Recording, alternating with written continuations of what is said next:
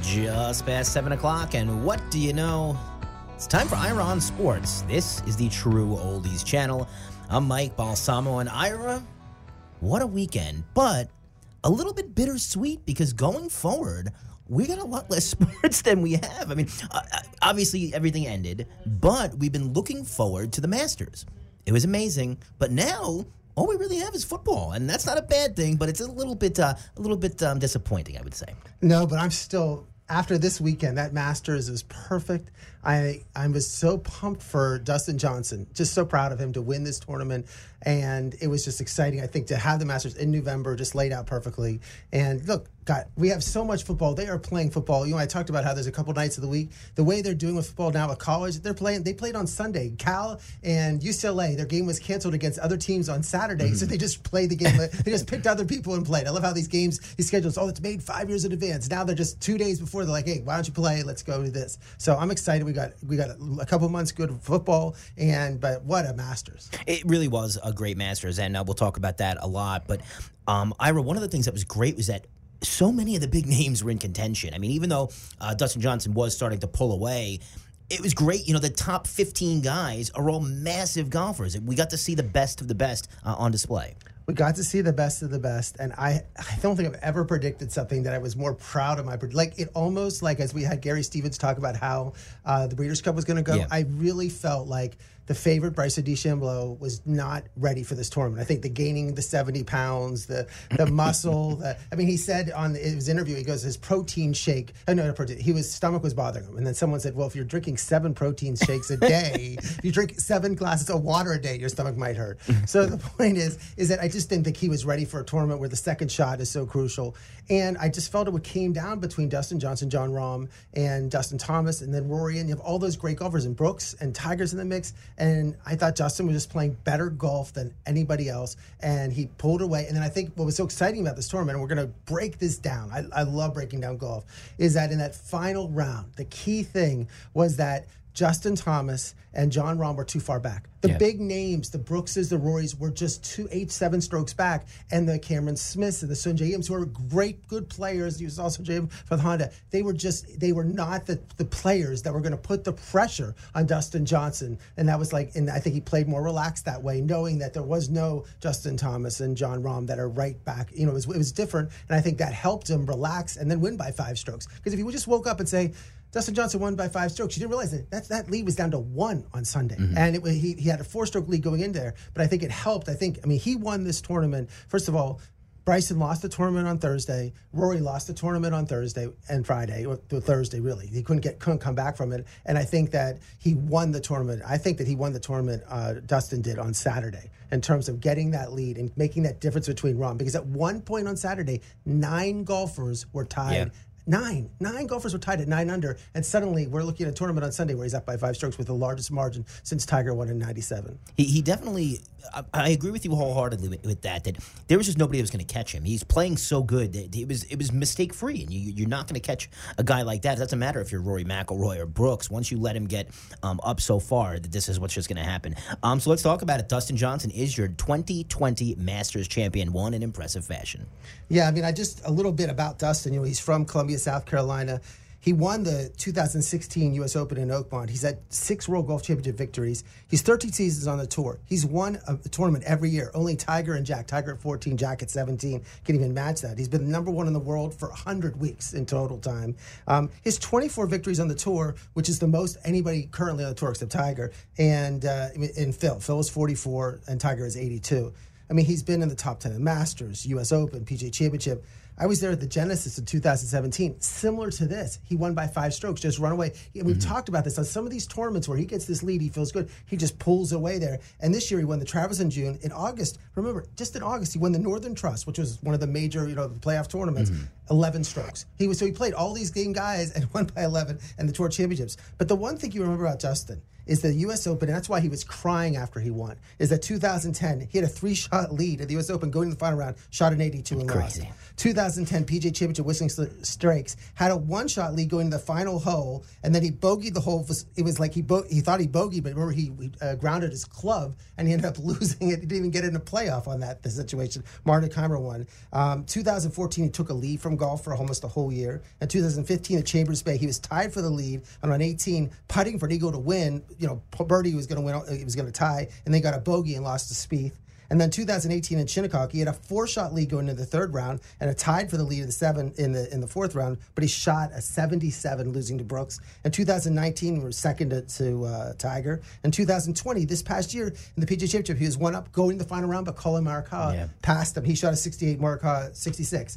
So when you see him cry, you're like, look, this is the best golfer in the world. And he's had a lot of disappointment. A lot of it is his own, but it's someone who's, I think, learned. You talk about a great, someone who's great that's learned from their mistakes, and he's still 36 years old. So I think that's what, that's the emotion. And he grew up an hour away from Augusta. This was his dream tournament. We've talked about this on the show before.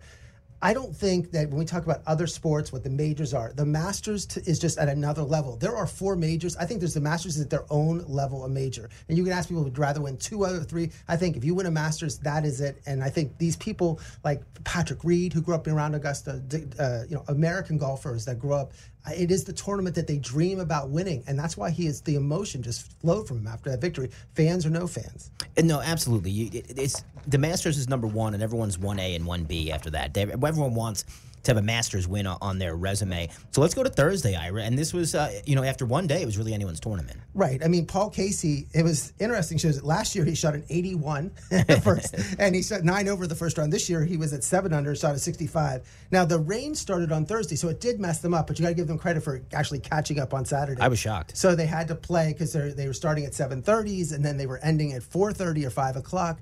And because of the rain on Thursday, they actually Thursday, you know, Thursday and Friday were combined. Friday and Saturday were combined but Sunday we are able to get a whole uh, tournament in. And uh, Dustin had, shot a seven under, so he was tied for the lead. Remember, Dustin was tied for the lead or taking the lead the entire tournament, so he mm-hmm. wire to wire. Justin Thomas was six under. How about Bernard Langer? He's 63 years old. He won the tournament in 1985. 19, I mean, 1985. I'm in high two. school. I'm in high yeah. school. and he won, and he, and he and he shot a 68 four under. Larry Mize, 62 years old. This is so funny. He shot a 70, so that he was 240 yards off the tee. Bryson was 340 yards off the tee. They both shot a 70. So the, the, first time that any two players over 60 shot a 60 in the majors. Um, talk about how how putting is important. Is that Kevin Na hit 18 out of 18 greens in regulation, but he shot a plus one. So if you're just two putting and three putting, you're going to do terrible. But Bryson, that was the story. And at 10, you know, he had this problem on 11 where he hit a provisional where they couldn't find the ball, but they found it. But 13, I think the tournament just ended for him on 13, oh, par yeah. five, because he goes to the hole. We were listening to Andrew Catalon, who was on on the CBS Plus, where you could hit with Michelle Wie, and they were absolutely phenomenal. And it's like he's going to hit it on the green. Uh, he's just going to just, I mean, it's going to be the greatest 500 yard tee shot. This is the greatest thing. He hits it in the woods, the trees, chips misses this, everything out, double bogey. And then after that, he had five birdies, another bogey, but it was shot a 70. But it was like suddenly the luster of him just struggling. You thought he was just going to go through and win this so easily. I think 13 just punctured that entire bubble. I loved it. and Rahm started out slow. He had two bogeys on the first two holes, and then he went and then had tons of birdies and whatever to finish at four under. And Tiger first time ever in the Masters, he had no bogey on the first on the for the first day. He had birdies on par fives, 13 and 15, um, and he shot a 68. Um, it was, uh, you know, it's the, 20, the first time in 22 Masters he opened below a 70, and uh, four to, four to five times he won the Masters with 70. So Tiger was sitting there, you know, at uh, four under. He was only three we shots off the lead. I thought he played. I watched every single time. He, he, looked great. I mean, he, he was seemed to be, you know, he got the birdie on one, and then he came back, and then it was weird because they didn't come back on Friday and play, but on. Uh, to you know it pars the rest of the way. I thought he played well, but uh, so I thought you know going in that I thought he played great. Now Rory, but Rory was the one who just I mean shot terrible. He shot a 75. It was a complete disaster. Played nine holes and uh, and he came back. So he had played nine holes. It was sort of like a par. Came back and had four bogeys in the back nine, hitting balls in the water, and that he just lost the tournament there on Thursday. What do you think about Phil? And his first Masters since turning 50, and he shot a 69. So Phil ended up, I mean, Phil was in it, Tiger was in it. I mean, I was like, you just could get so excited for this tournament because you're like, Phil's in this, Tiger's in this, and you can see Bernard Langer. And what you saw when that Bryson was struggling and we saw Langer doing well, you're like, intelligence matters in this tournament. Oh, yeah. And that that this is going to be that you can you could see that Phil and Tiger. When I saw the older golfers like Larry Mize and Bernard Langer doing, I'm like, okay, no, who knows this tournament better than Tiger and Phil? They're going to be in this because they have you know they're younger, they're 20 years younger than these guys are.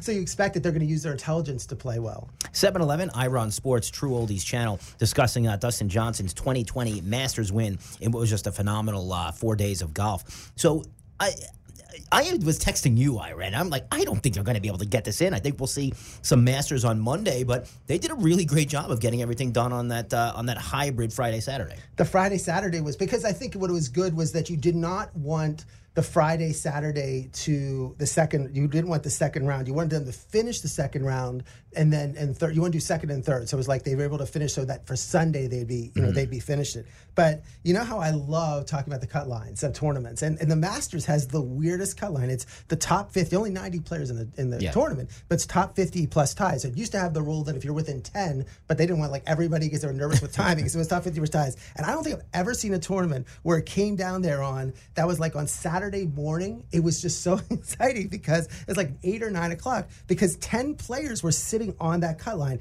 Spieth, who's the 2015 winner, Charles Schwartzel, the 2011 winner, Zach Johnson, 2007 winner, Finau, Bryson DeChambeau, Morikawa, Shane Lowry. Like you had all these big name golfers just sitting there in the cut line, and it kept going up because if you like, if you because there was 50 in ties. So like if Mike Weir would have, uh, you know, if Mike Weir takes it to one under, if one other person, Spieth kept having a chance to take yeah. it to one under. If Spieth takes it to one under, then everyone everyone else is gone. And Cabrera Bello had a par like on this one hit. If he would have made the one shot, it was like a little chip in, then he would have like eliminated 10 other golfers from the tournament so they're saying there you heard the ovation from the clubhouse. So I thought that was great. And the, some of the big names that didn't miss the cut: Woodland, uh, 2019 winner Matthew Wolff, who we talked about. I one of our predictions.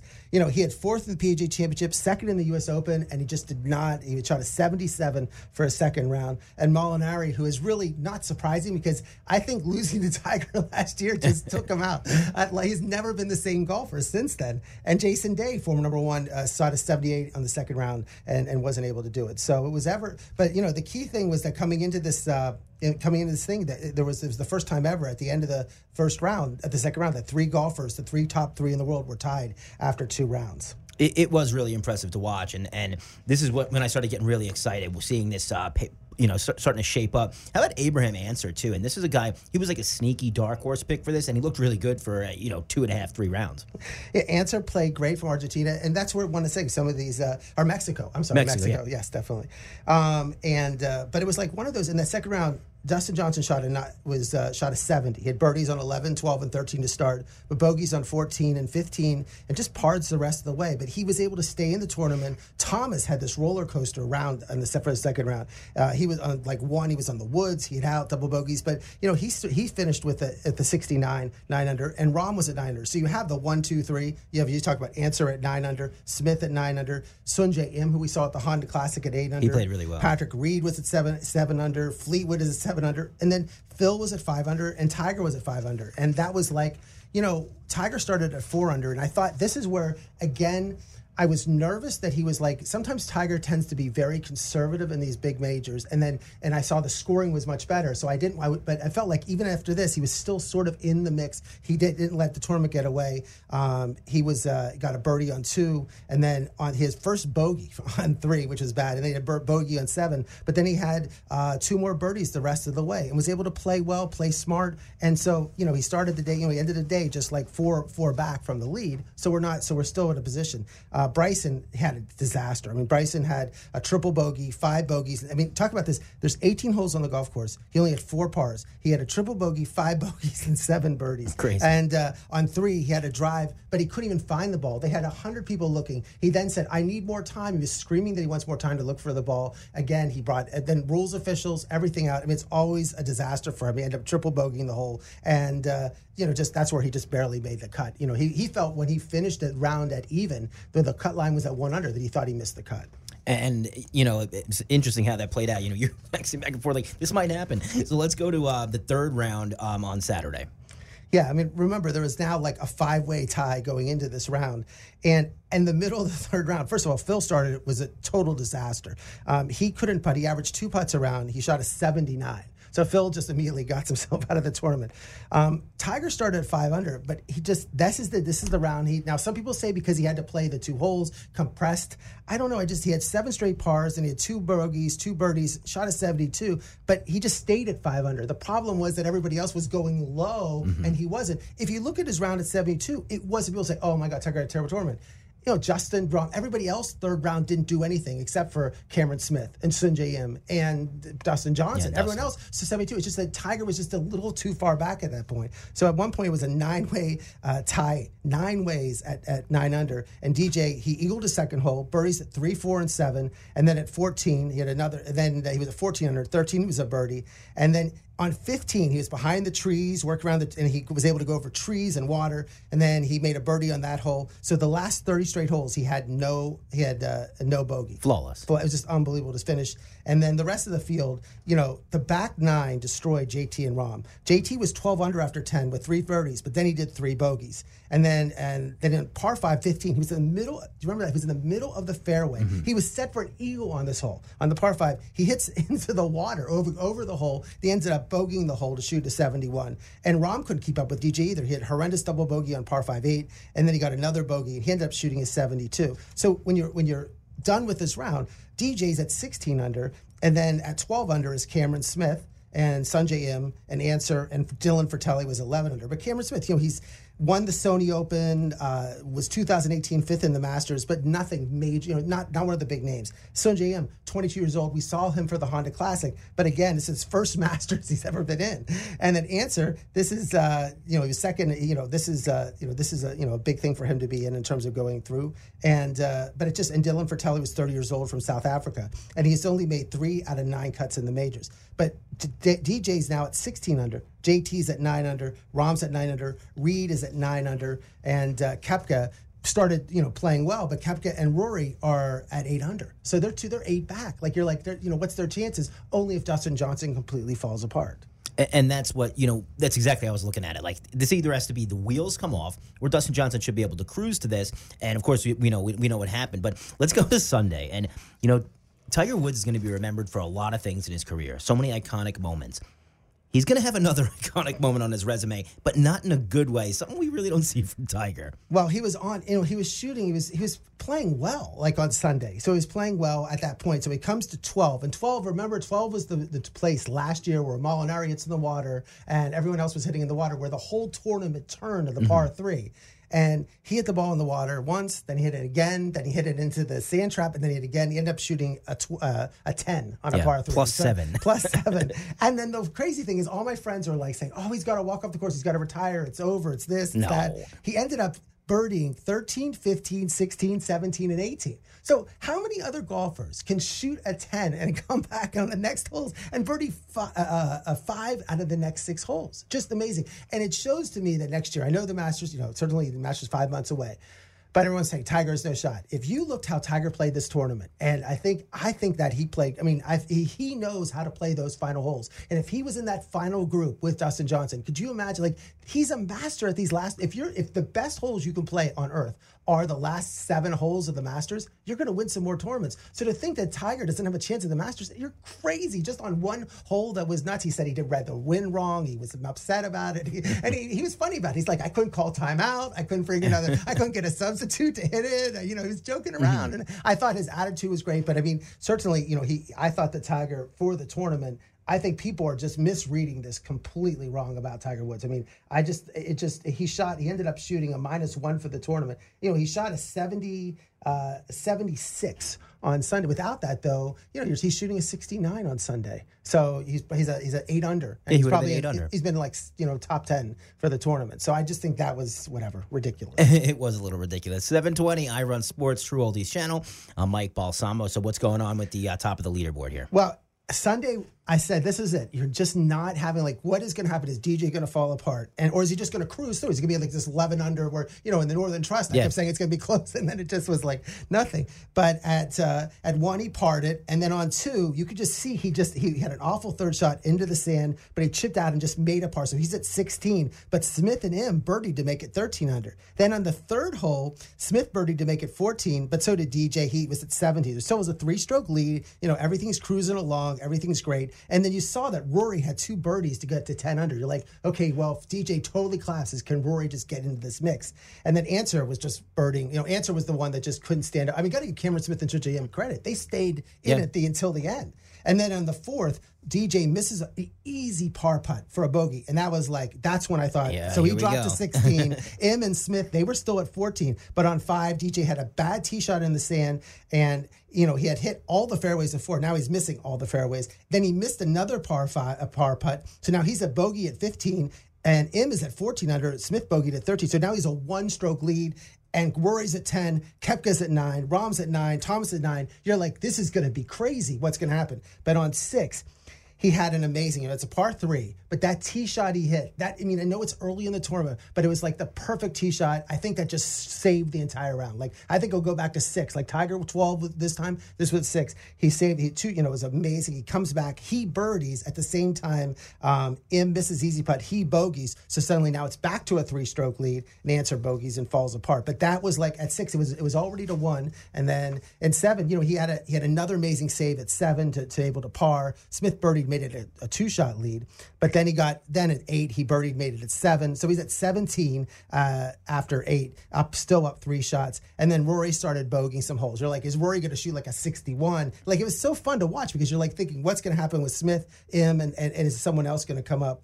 And then on nine, I thought there was one point where I thought it was crazy because Cameron Smith hit in the trees for a second shot. He just made this crazy shot off a bridge and everything back and forth, and he, he birdied that. So he shot a 33 for his front nine, and DJ just missed a birdie. Um, so he, but he still stayed at 17. So he's still cruising along with a three shot lead.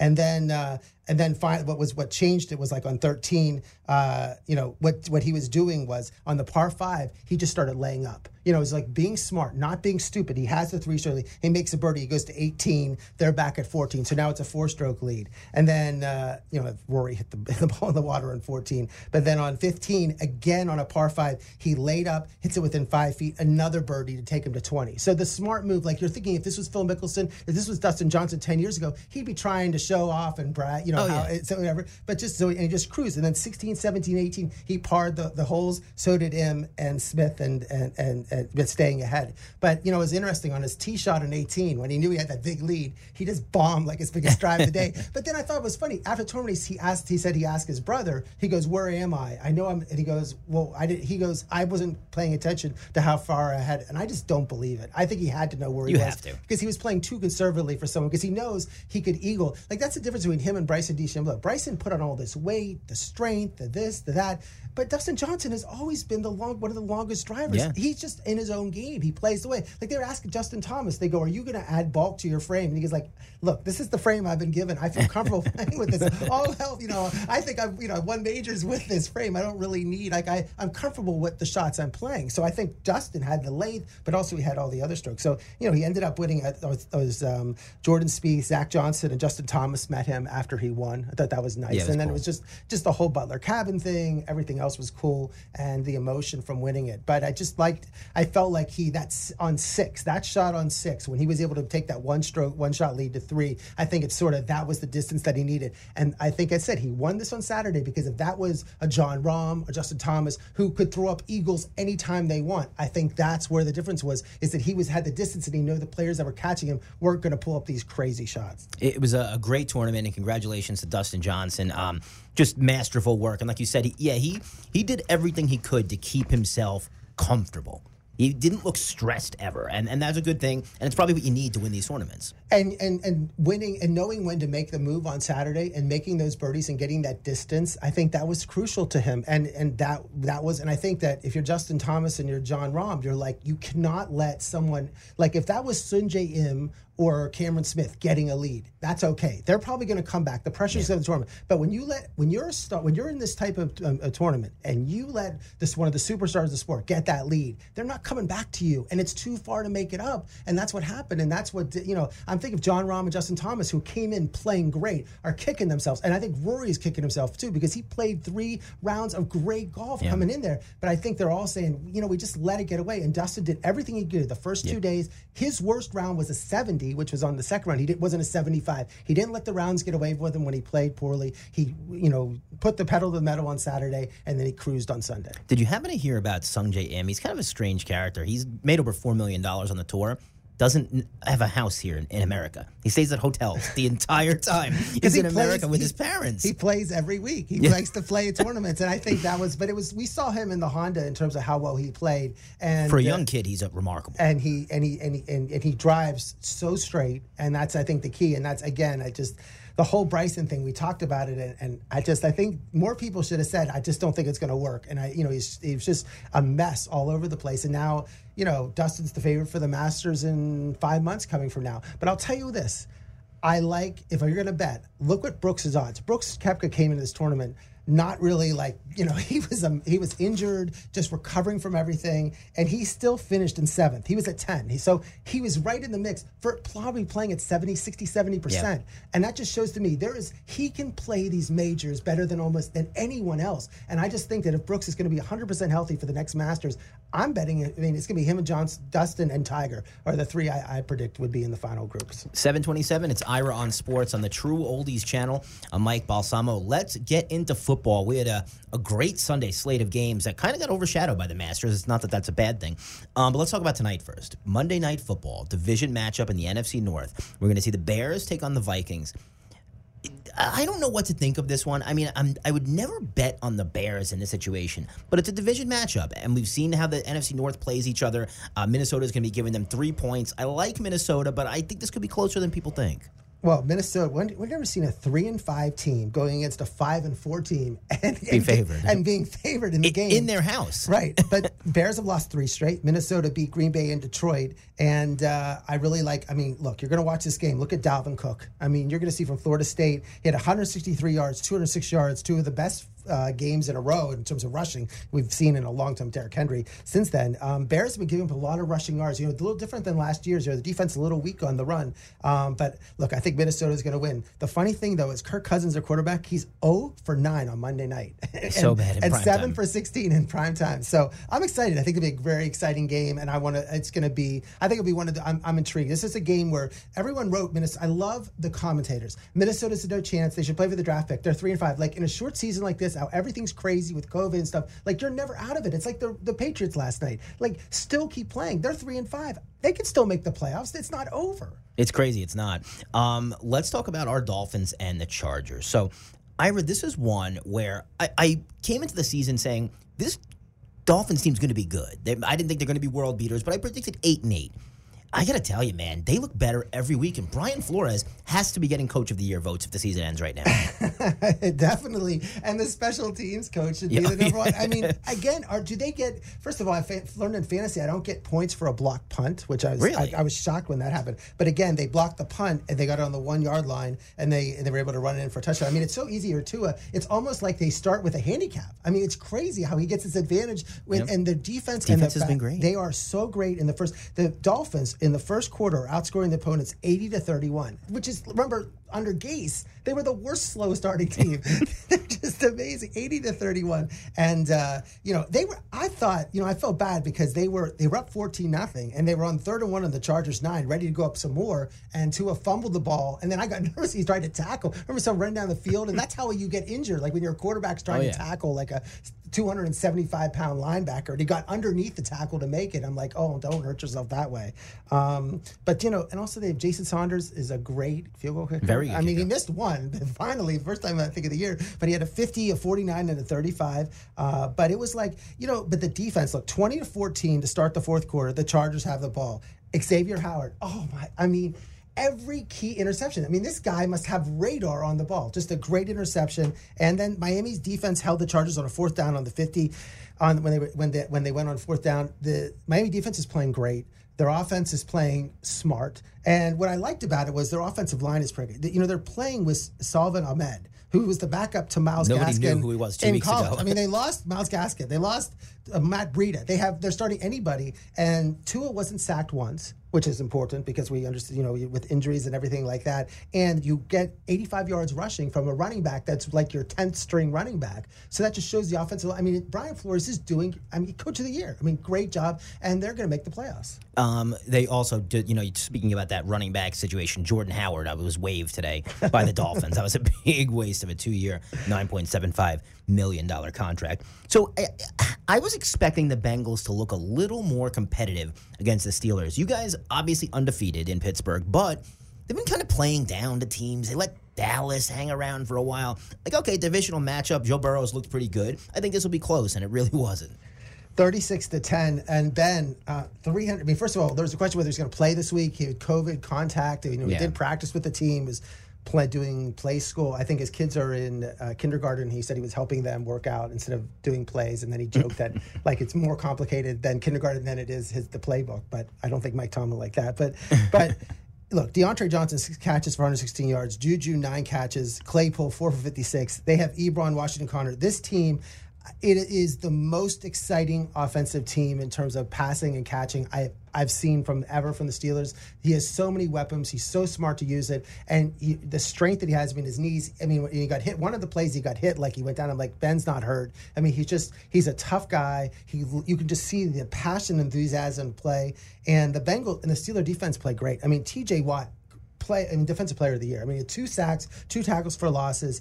Um, Bengals were 0 for 13 on third down. And I thought Joe Burrow played well. And you can see this Bengals team. This is not the Bengals team of last year. I like this team a lot, but the Steelers are really, really good. And I really think it's the Steelers and the Chiefs for the for the Super Bowl. Like if they're one of the, you know, for the AFC, because I this is I think the Steelers for real. And they're and everyone keeps like they are the most underrated 9 0 team, I think, of all time. they're like, oh, they're gonna lose four, they're gonna lose five. It's like, no, the Steelers are 9 0. They're most likely going to go 15 and 1 or 14 and 2 at worst and i think they could go 16 and 0 so i just i mean start accepting that the steelers are really good So uh, I, I really didn't think that we'd be sitting here in week 10 talking about a division that has Seattle in it, that has the Rams in it, that Arizona would be leading the NFC West.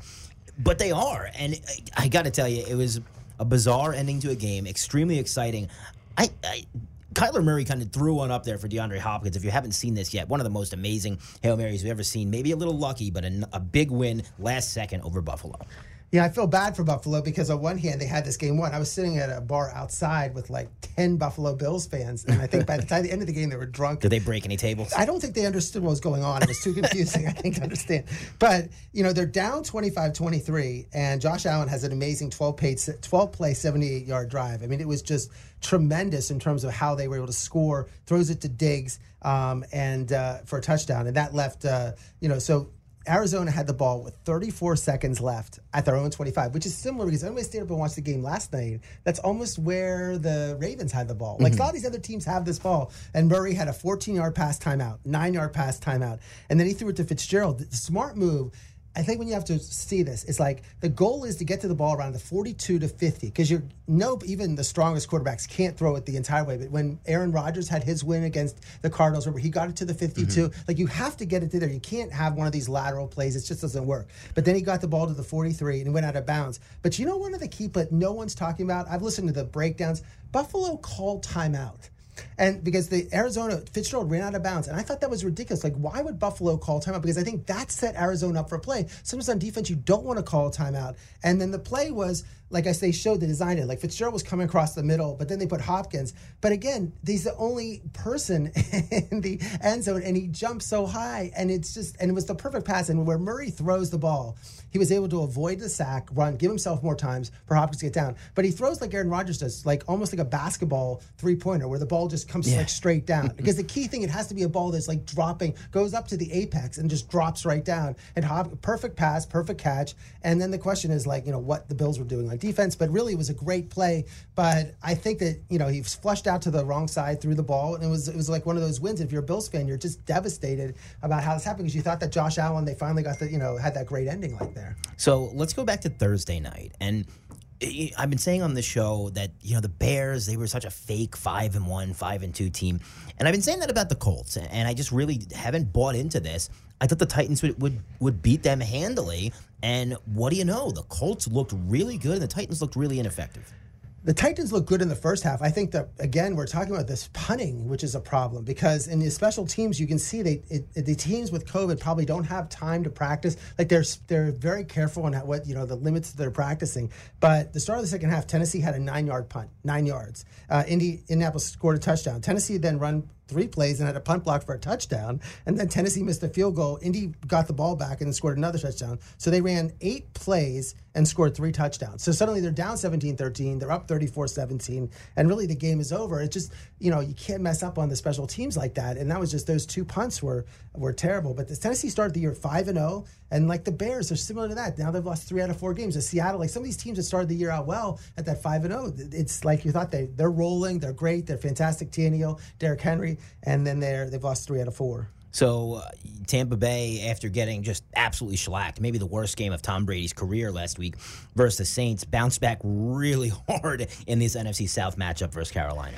Well, I had this game on while the Masters. Probably a lot of people missed this, but I had that this game on like my computer. I was watching the Masters on the TV, and again, oh my gosh, the commentators are crazy. Like after one terrible game against New Orleans, it's like the Buccaneers are terrible. Tom Brady's too old. The whole thing doesn't work. Yeah, and blow not real, realizing that Mike Evans was coming back from injury, couldn't even. Chris Godwin was coming back from injury, and Antonio Brown had been with the team for a week, so or less than a week, and then they come and, and Antonio Brown. I he looks fantastic. Like he's he's as quick as ever. Godwin from is is tremendous, and Mike Evans is just great. I mean, they are what they I thought they were, and then it leaves Gronk open with two catches for 51 yards and a touchdown, and Cameron Brate, the other tight end, had a touchdown. But when Godwin catches six times and uh, and Evans catches six times and Antonio Brown seven times, just perfect. And then Ronald Jones, they're all worried about the wide receivers, and Ronald Jones runs for 98 yard touchdown run yeah. when it comes up the middle, and they're like, oh, how they know? Well, because you can't cover every single person on the field when they're all superstars. And then the defense came on in the second half and played great. They knocked Bridgewater out of the game.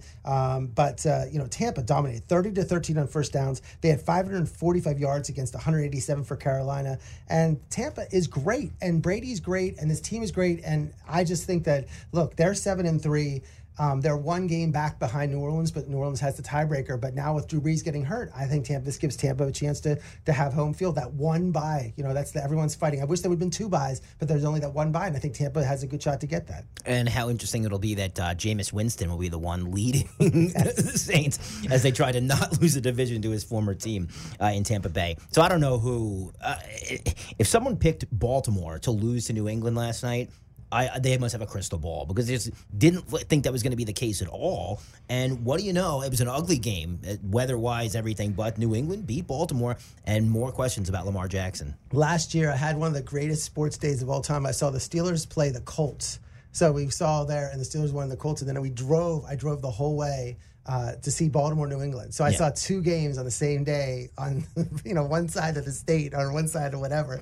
And New England in that game they went they were eight and zero. Oh, they were going to Baltimore and they ended up losing thirty seven to twenty. And after that, then they lost three of their next seven games. Lost to Tennessee. That game just just flayed everything, and then really hastened to Tom Brady leaving the Patriots. Yeah. I mean, this was like the end that game was the beginning of the end of the Patriots. And so, isn't it ironic that coming to this game when Baltimore is like still struggling, like they're leaking some oil, and New England comes in there and uh, um, and and plays. You know, it was like they're getting their injured players back.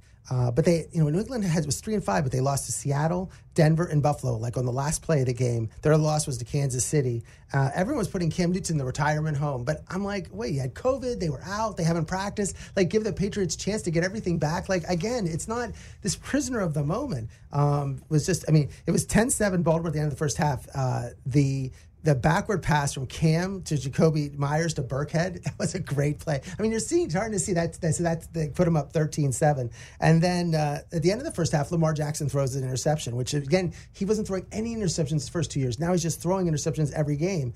Um, and Damien Harris, uh, tremendous run, make it up 20 to 10. But the Ravens went on fourth and one, their own 48. They don't get it. Uh, New England made a field goal, went up 23 10. But three times the Ravens got the ball. Uh, and the most they, they got on this in the fourth quarter, three times they got the ball. They're down 23-17, and the most they could get was to their own 34 yard line. And even at the end of the game, there was there was like first and 10 on their own 17, and they got four yards. But it was just like one of those games where it just in it start to rain and pour, but just perfect playing. Cam Newton played great, smart playing, and uh, they ended up winning that game. And, and, Baltimore now there's this chance. They're six and three. Everyone had them as that favorite. They played against Kansas. That Kansas City game was sort of that deflating game. Seven forty. It's Ira on Sports. You're listening to the True Oldies channel. I'm Mike Balsamo. So. Cleveland and Houston, and this game was ugly on all accounts, but there is some good news to come of it. Uh, Nick Chubb looked pretty good in his return uh, from an injured MCL. And I think he really pissed off some bettors as well in the process, Ira, as Cleveland won 10 to 7. I lost. I mean, I was like, I only missed two games all weekend, and that was one of them because Cleveland was favored by three and a half. Uh, some of the lines had it four and a half. And if someone saw the end of the game, um, Cleveland was up 10 7, and Chubb broke through on a four on, a, on the play, and he and he was wide, wide open. And he went down to the one yard line, and he just stopped and went out of bounds. And you know, the smart move again, smart, smart playing. These teams like Penn State when they lost the game when they were running, it's like you see, you know, these teams like Atlanta make stupid moves. You know, so you think Cleveland would make a stupid move, but I guess that. But I just like what Cleveland's doing. They're telling Baker Mayfield just hand the ball off to Chubb and Hunt and just stay out of the way. Don't make any mistakes. And that's what we're going to do. And it's going to be windy, rainy. And I think it's great. You know, that stadium, every time I've been in there, has been windy. It's it's very, it's the windiest stadium I've been in. And it's just the rain. You saw on TV how bad it was. And when you're going to have Hunt carry the ball 19 times and Chubb carry the ball 19 times, they both gain 100 yards. The perfect recipe to win games like that. And I think that's like, you know, they have figured it out now how to play these games. And just they don't make Baker try to win it. They don't have Odell Beckham Jr. that wants the ball. They don't have to pass the ball a zillion times. Just play smart football. Their defense is really good and win games that way. So let's go to Green Bay and Jacksonville. And uh, you mentioned fantasy. I actually just traded away James Robinson in my keeper league, and that might uh, might come back to, to haunt me because this guy looks good. And I think we know Jacksonville lost. But Green Bay did not look good, and there was opportunities for Jacksonville to win, and we know the formula now to to get to Green Bay run the ball down their throats. James Robinson was undrafted from Illinois State and this year, and he's now at 700 yards rushing, 230 yards receiving. He'll be one of the top three or four players in fantasy next year drafted. Um, just to, and then they started the sixth round pick from Oregon State, Jake Luton, and they they had Green Bay on the ropes, and yeah, Green Bay did. just came back and won, and in Green Bay. So it was like one of those one of those things. In, Jacksonville, again, they play so hard. They've only won one game. Compare them to the Jets. They're the Jets at zero and eight or whatever, and the Jacksonville one and or like they're like five games better than we're. You know, you're look you're like Jacksonville looks like next year. If they were like nine and seven, I wouldn't be surprised with all these great young pieces on this team. And uh, just a, just a game where they almost won. They, they're coming up close. They'll start to win some of these games.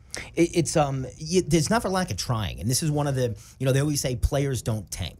And if you watch this team, they are trying to win every single play. It just it just don't have what it takes uh, nine times out of ten. So here's an interesting stat. Um, talk, let's talk about L.A. and Seattle, and this is a game that Seattle lost, propelling the Cardinals ahead of them. Sean McVay, uh, when he's got a three point lead or more, uh, starting the second half, he's 31 and 0 that's pretty darn impressive. And uh, they looked good again against uh, Russell Wilson again kind of looked a little bit out of sorts for me.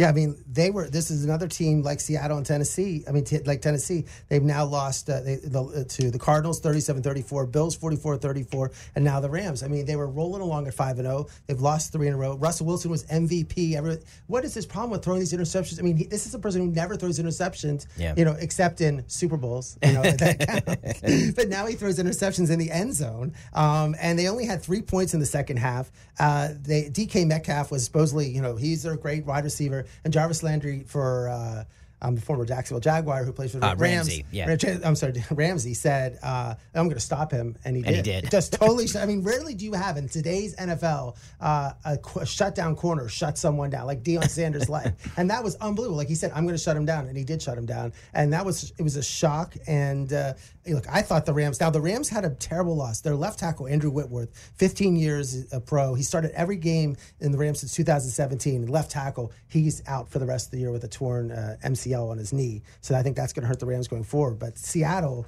but I'm not ready to write them off. Their rushing game is non-existent. But Chris Carson is hurt and he's coming back. And I think once Carson comes back, he was like the answer. I, I, again, it's it's not all over. The world's not coming to an end yet. But definitely losing those three games is, is hurting them. Uh, New Orleans and San Francisco. New Orleans did win this game against a battered San Francisco team, but we don't know how long Drew Brees is going to be out, and that might not be good. No, I mean, punctured lung, broken ribs. I mean, when you hear stuff like that, you're thinking, wow. And uh, starting Jameis Winston, Taysom Hill, I mean, San Francisco is a joke. I mean, I can't believe they're four and six. But the point is that the Saints have the that first number one seed, the division lead.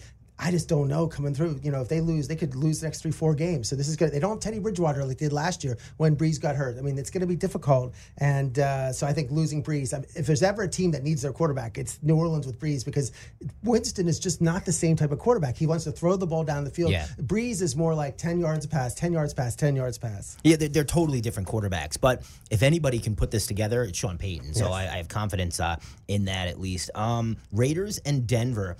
Not, not enough people talk about Josh Jacobs. This guy is really something special.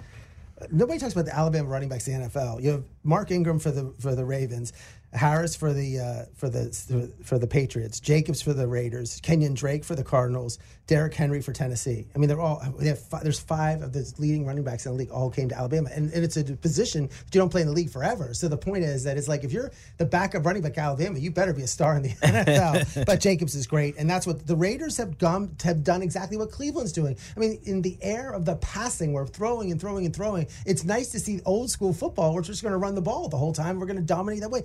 Minnesota's doing the same thing. You're seeing that, and especially in this COVID. I mean, I enjoy it because I like to see run. I, I like love to it. see old school football where you run the ball. Yeah, and then uh, Cleveland, like we talked about too, like that they're winning games with just handing the ball to their two dynamic running backs. The Giants are another team too. You know, me being a Giants fan, I don't want to put them on like where we say like I, I feel like Jacksonville really plays you know their hearts out every game. I don't know if we're getting that from the Giants, but it's trending in the right direction. And Joe Judge looks like he is might be the answer here at coach. Nice win over the uh, over the Eagles in this one. It was like one of those teams where they lose to Quan Barkley and the period says, says the season's over. Daniel Jones looks terrible. But again, you're learning their quarterback. Don't he didn't turn the ball over, no fumbles, and he had the he ran the ball 50 yards for that one play up the middle. So they're playing smart. And now the Eagles, everybody's on Pederson, everybody's on Wentz. The, Oh, the- Wentz is not looking good right now. it's a disaster. And but the Eagles are still in first in their division at three five and one. So six wins is probably going to win this division.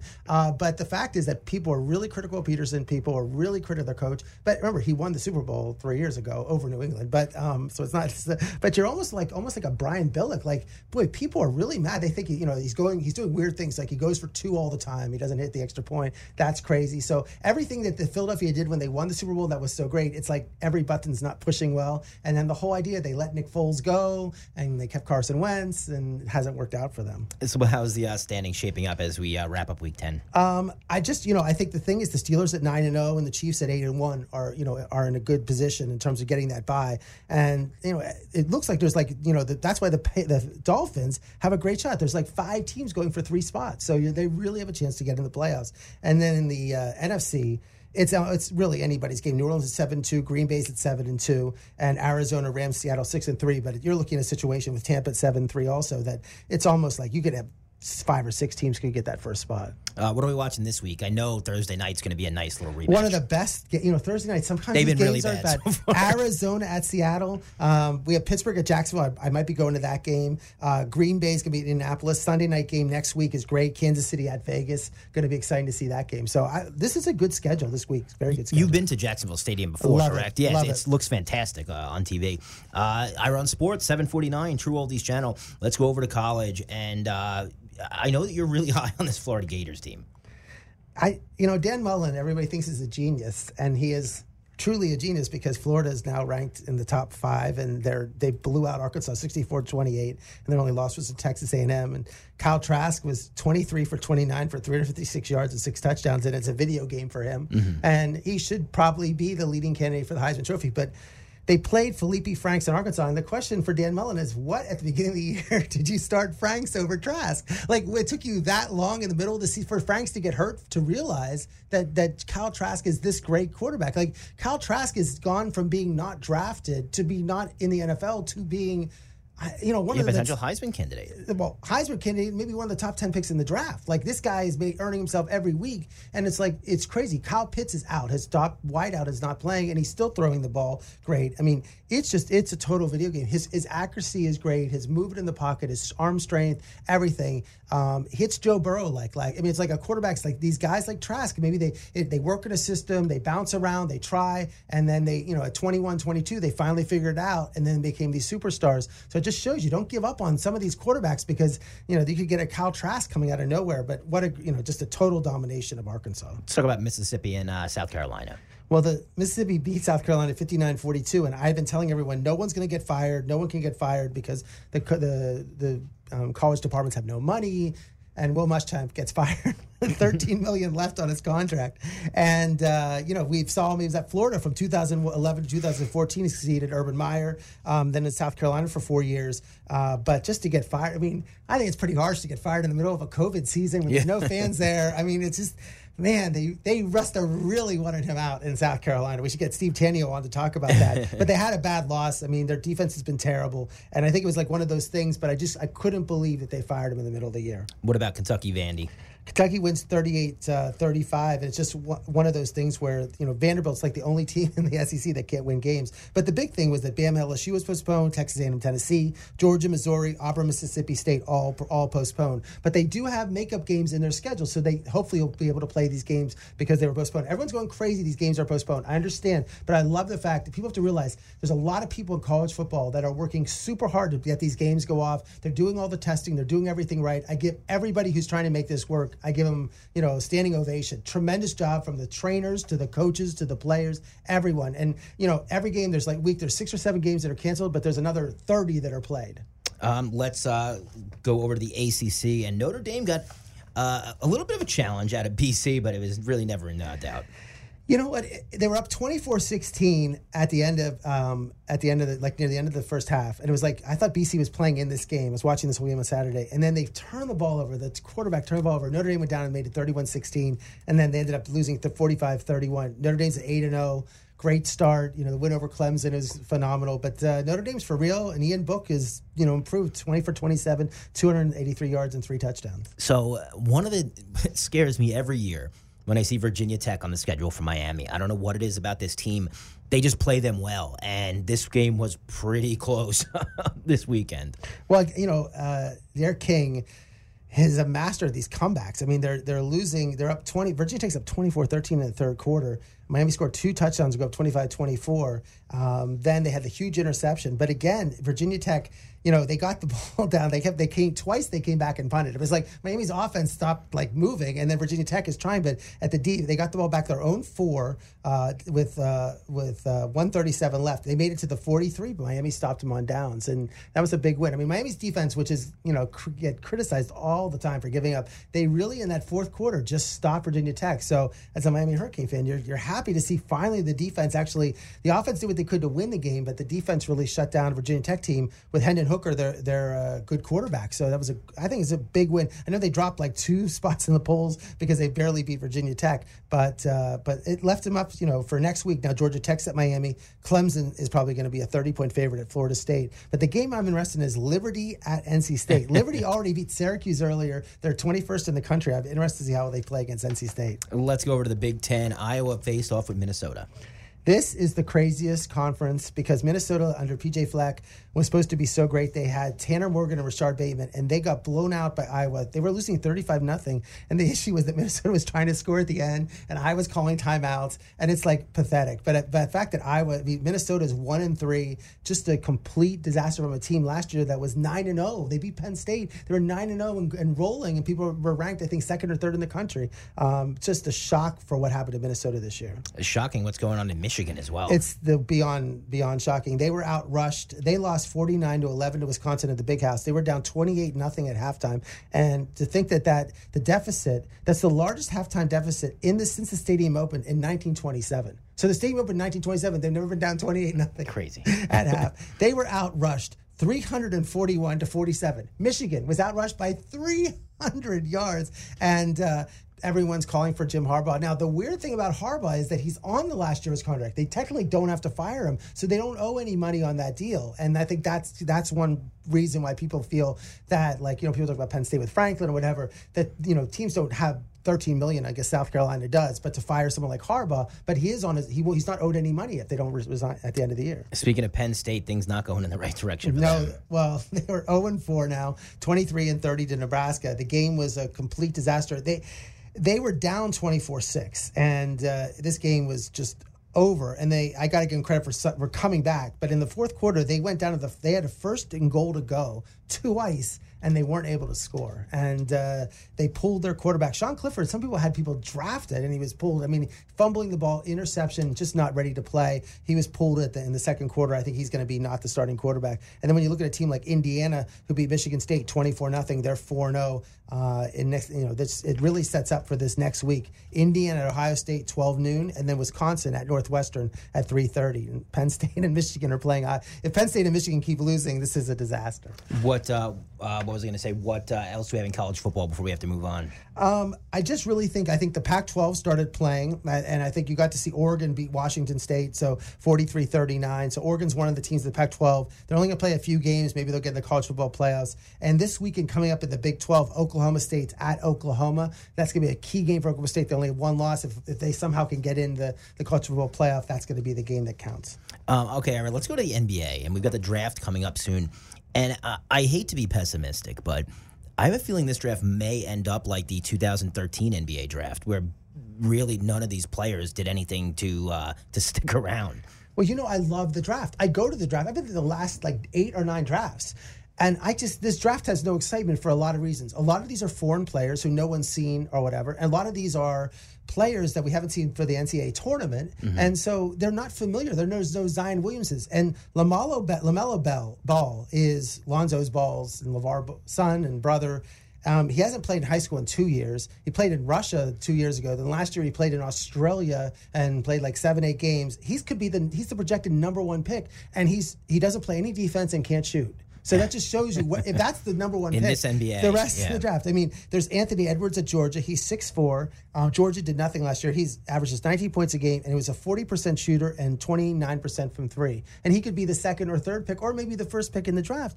James Wiseman, Golden State, he's seven foot one, but he played like five games at Memphis last year that had a whole the whole problem with Penny Hardaway paying him, didn't pay him, and so he's really just a high, he didn't really play last year at all, and he could be one of the picks. I just think it's like one of those things where the guy like Obi Toppin at Dayton, he's six nine, he was a they call it zero star recruit. He became great at Dayton, was some people's college uh, basketball player of the year go to a team like the Bulls. That'd be interesting. This guy Deni Avdija from Israel could be one of the best Jewish basketball players of all time. So we're going to interested to see how he plays. But of course, I've never seen him play just on, on tape. He looks sort of like a Porzingis to some extent. He's tall, but not not as tall as Porzingis.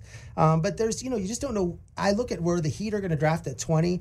Um, people think they're going to get Tre Jones of Duke. You know potentially him or Theo Maledon, this guy from France. But it's I where the benefit for Miami is this is that they they haven't worked any of these players out. Nobody has done workouts. It's virtual workouts, like who knows what. Yeah. There's been no. You didn't have Final Four. You didn't have any March Madness last year. You had no other of the of the combines. Nothing. There's been no combines. There's no been nothing for these players. I think the teams like the Heat that are smart, that have, do the great preparation, are going to benefit because I think there's going to be a bunch of these players that are going to get drafted that will never play in the NBA. And these are players in the top like 20 that probably will never play in the NBA because they're just going to make mistakes. So we had a uh, big trade go down today. Not sure if it's the right move for Phoenix, but Chris Paul's on the way. well, he's 36 years old and he's owed 41 million and 45 million over the next two years. Um, I think it was a weird move for Phoenix. Devin Booker is their superstar of all superstars. Chris Paul, we've known him from New Orleans. I'm not going to go down to the history, but New Orleans, and then he was at the Clippers, and then he was at Houston, and then he went to Oklahoma City. But he really, this past year was he resurrected his reputation yeah. in terms that he played well with his team. But that was a short season, a short little period of time. I'm really nervous to put Chris Paul into this very, very. The Phoenix is extremely young team.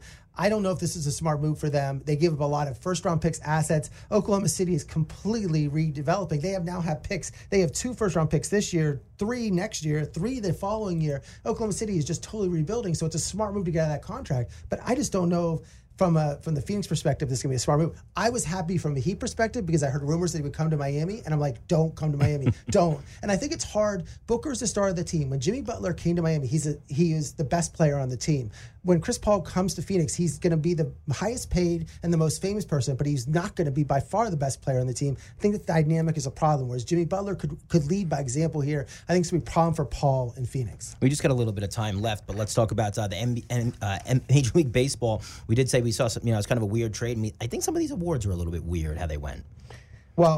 Freddie Freeman, who had COVID before the season started, had did not think he was going to play, ended up playing and winning the MVP this year. But again, he had 20 into 31st place votes. His numbers weren't I thought Betts' numbers were better. Like Mookie Betts, like what happened? You know, he got two first place votes, and his numbers in terms of he was uh, had a three point four uh, uh, WAR compared to a two point nine for Freeman. I thought Machado, Tatis Jr. they had the same similar. I just don't understand why the voters. Would, I mean, it was just a, a white, you know, a, a, total clean slate in terms of twenty eight uh, first place votes.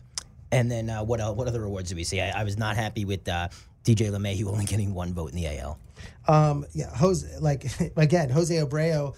I again, 19 home runs, 60 RBIs from uh, Chicago White Sox, uh, winning the MVP. I, you know, it just it was okay. I think that one made a little bit more sense. I think DJ LeMahieu for the Yankees only getting one first place vote was crazy, uh, and Jose Ramirez of Cleveland came in second. I think the National League made no sense whatsoever. Let's talk about the Cy Young. How funny is it that the Dodgers have traded away two pitch, not traded away, uh, didn't re-sign two pitchers in Kenta Maeda and Hyun-Jin Ryu, and they're both in the Cy Young uh, in the Cy Young consideration. Well, they came and, second and third. Yeah. and then Gerrit Cole, who the Dodgers tried, you know, considered uh, signing, finished in fourth. But Shane Bieber won. That was a no-brainer. Shane Bieber uh, won all 31st place votes from Cleveland and uh, had a great year and just tremendous year and uh, was he know, deserved it. totally, totally deserved that. And a lot of people felt that you know he finished one, two, three, fourth in the MVP vote. I heard a lot of comments. You know, the whole idea is can a pitcher win an MVP? This is one of those years where maybe the pitcher could have won an MVP.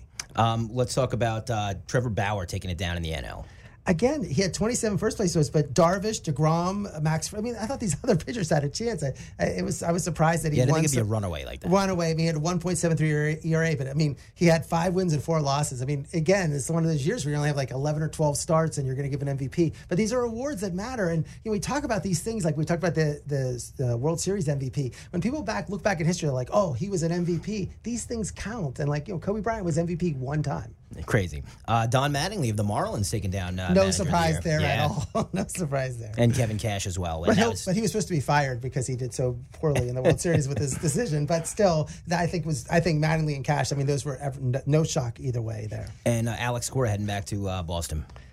I you know, in 2017, he was the bench coach. He was the architect of the entire sign stealing. The Red Sox made him manager, won the World Series. Then he was suspended, but they brought him back. So I guess everybody gets AJ Hinch gets hired, Cora gets hired, uh, Beltran's got to get you know anyone who's involved except Jeff, Joe Luhnow, the, uh, the, uh, the general manager of the Astros. Some team, the Pirates, should hire him because they he's the only one who didn't get hired from this whole mess of the whole sign stealing scandal, and he's available there. And the Pirates need something. Uh, let's talk about boxing. We just uh, got a minute or so here. Terrence Crawford is the best pound for pound. He played against Kell Brook. Um, Crawford's 37 0, 28 knockouts.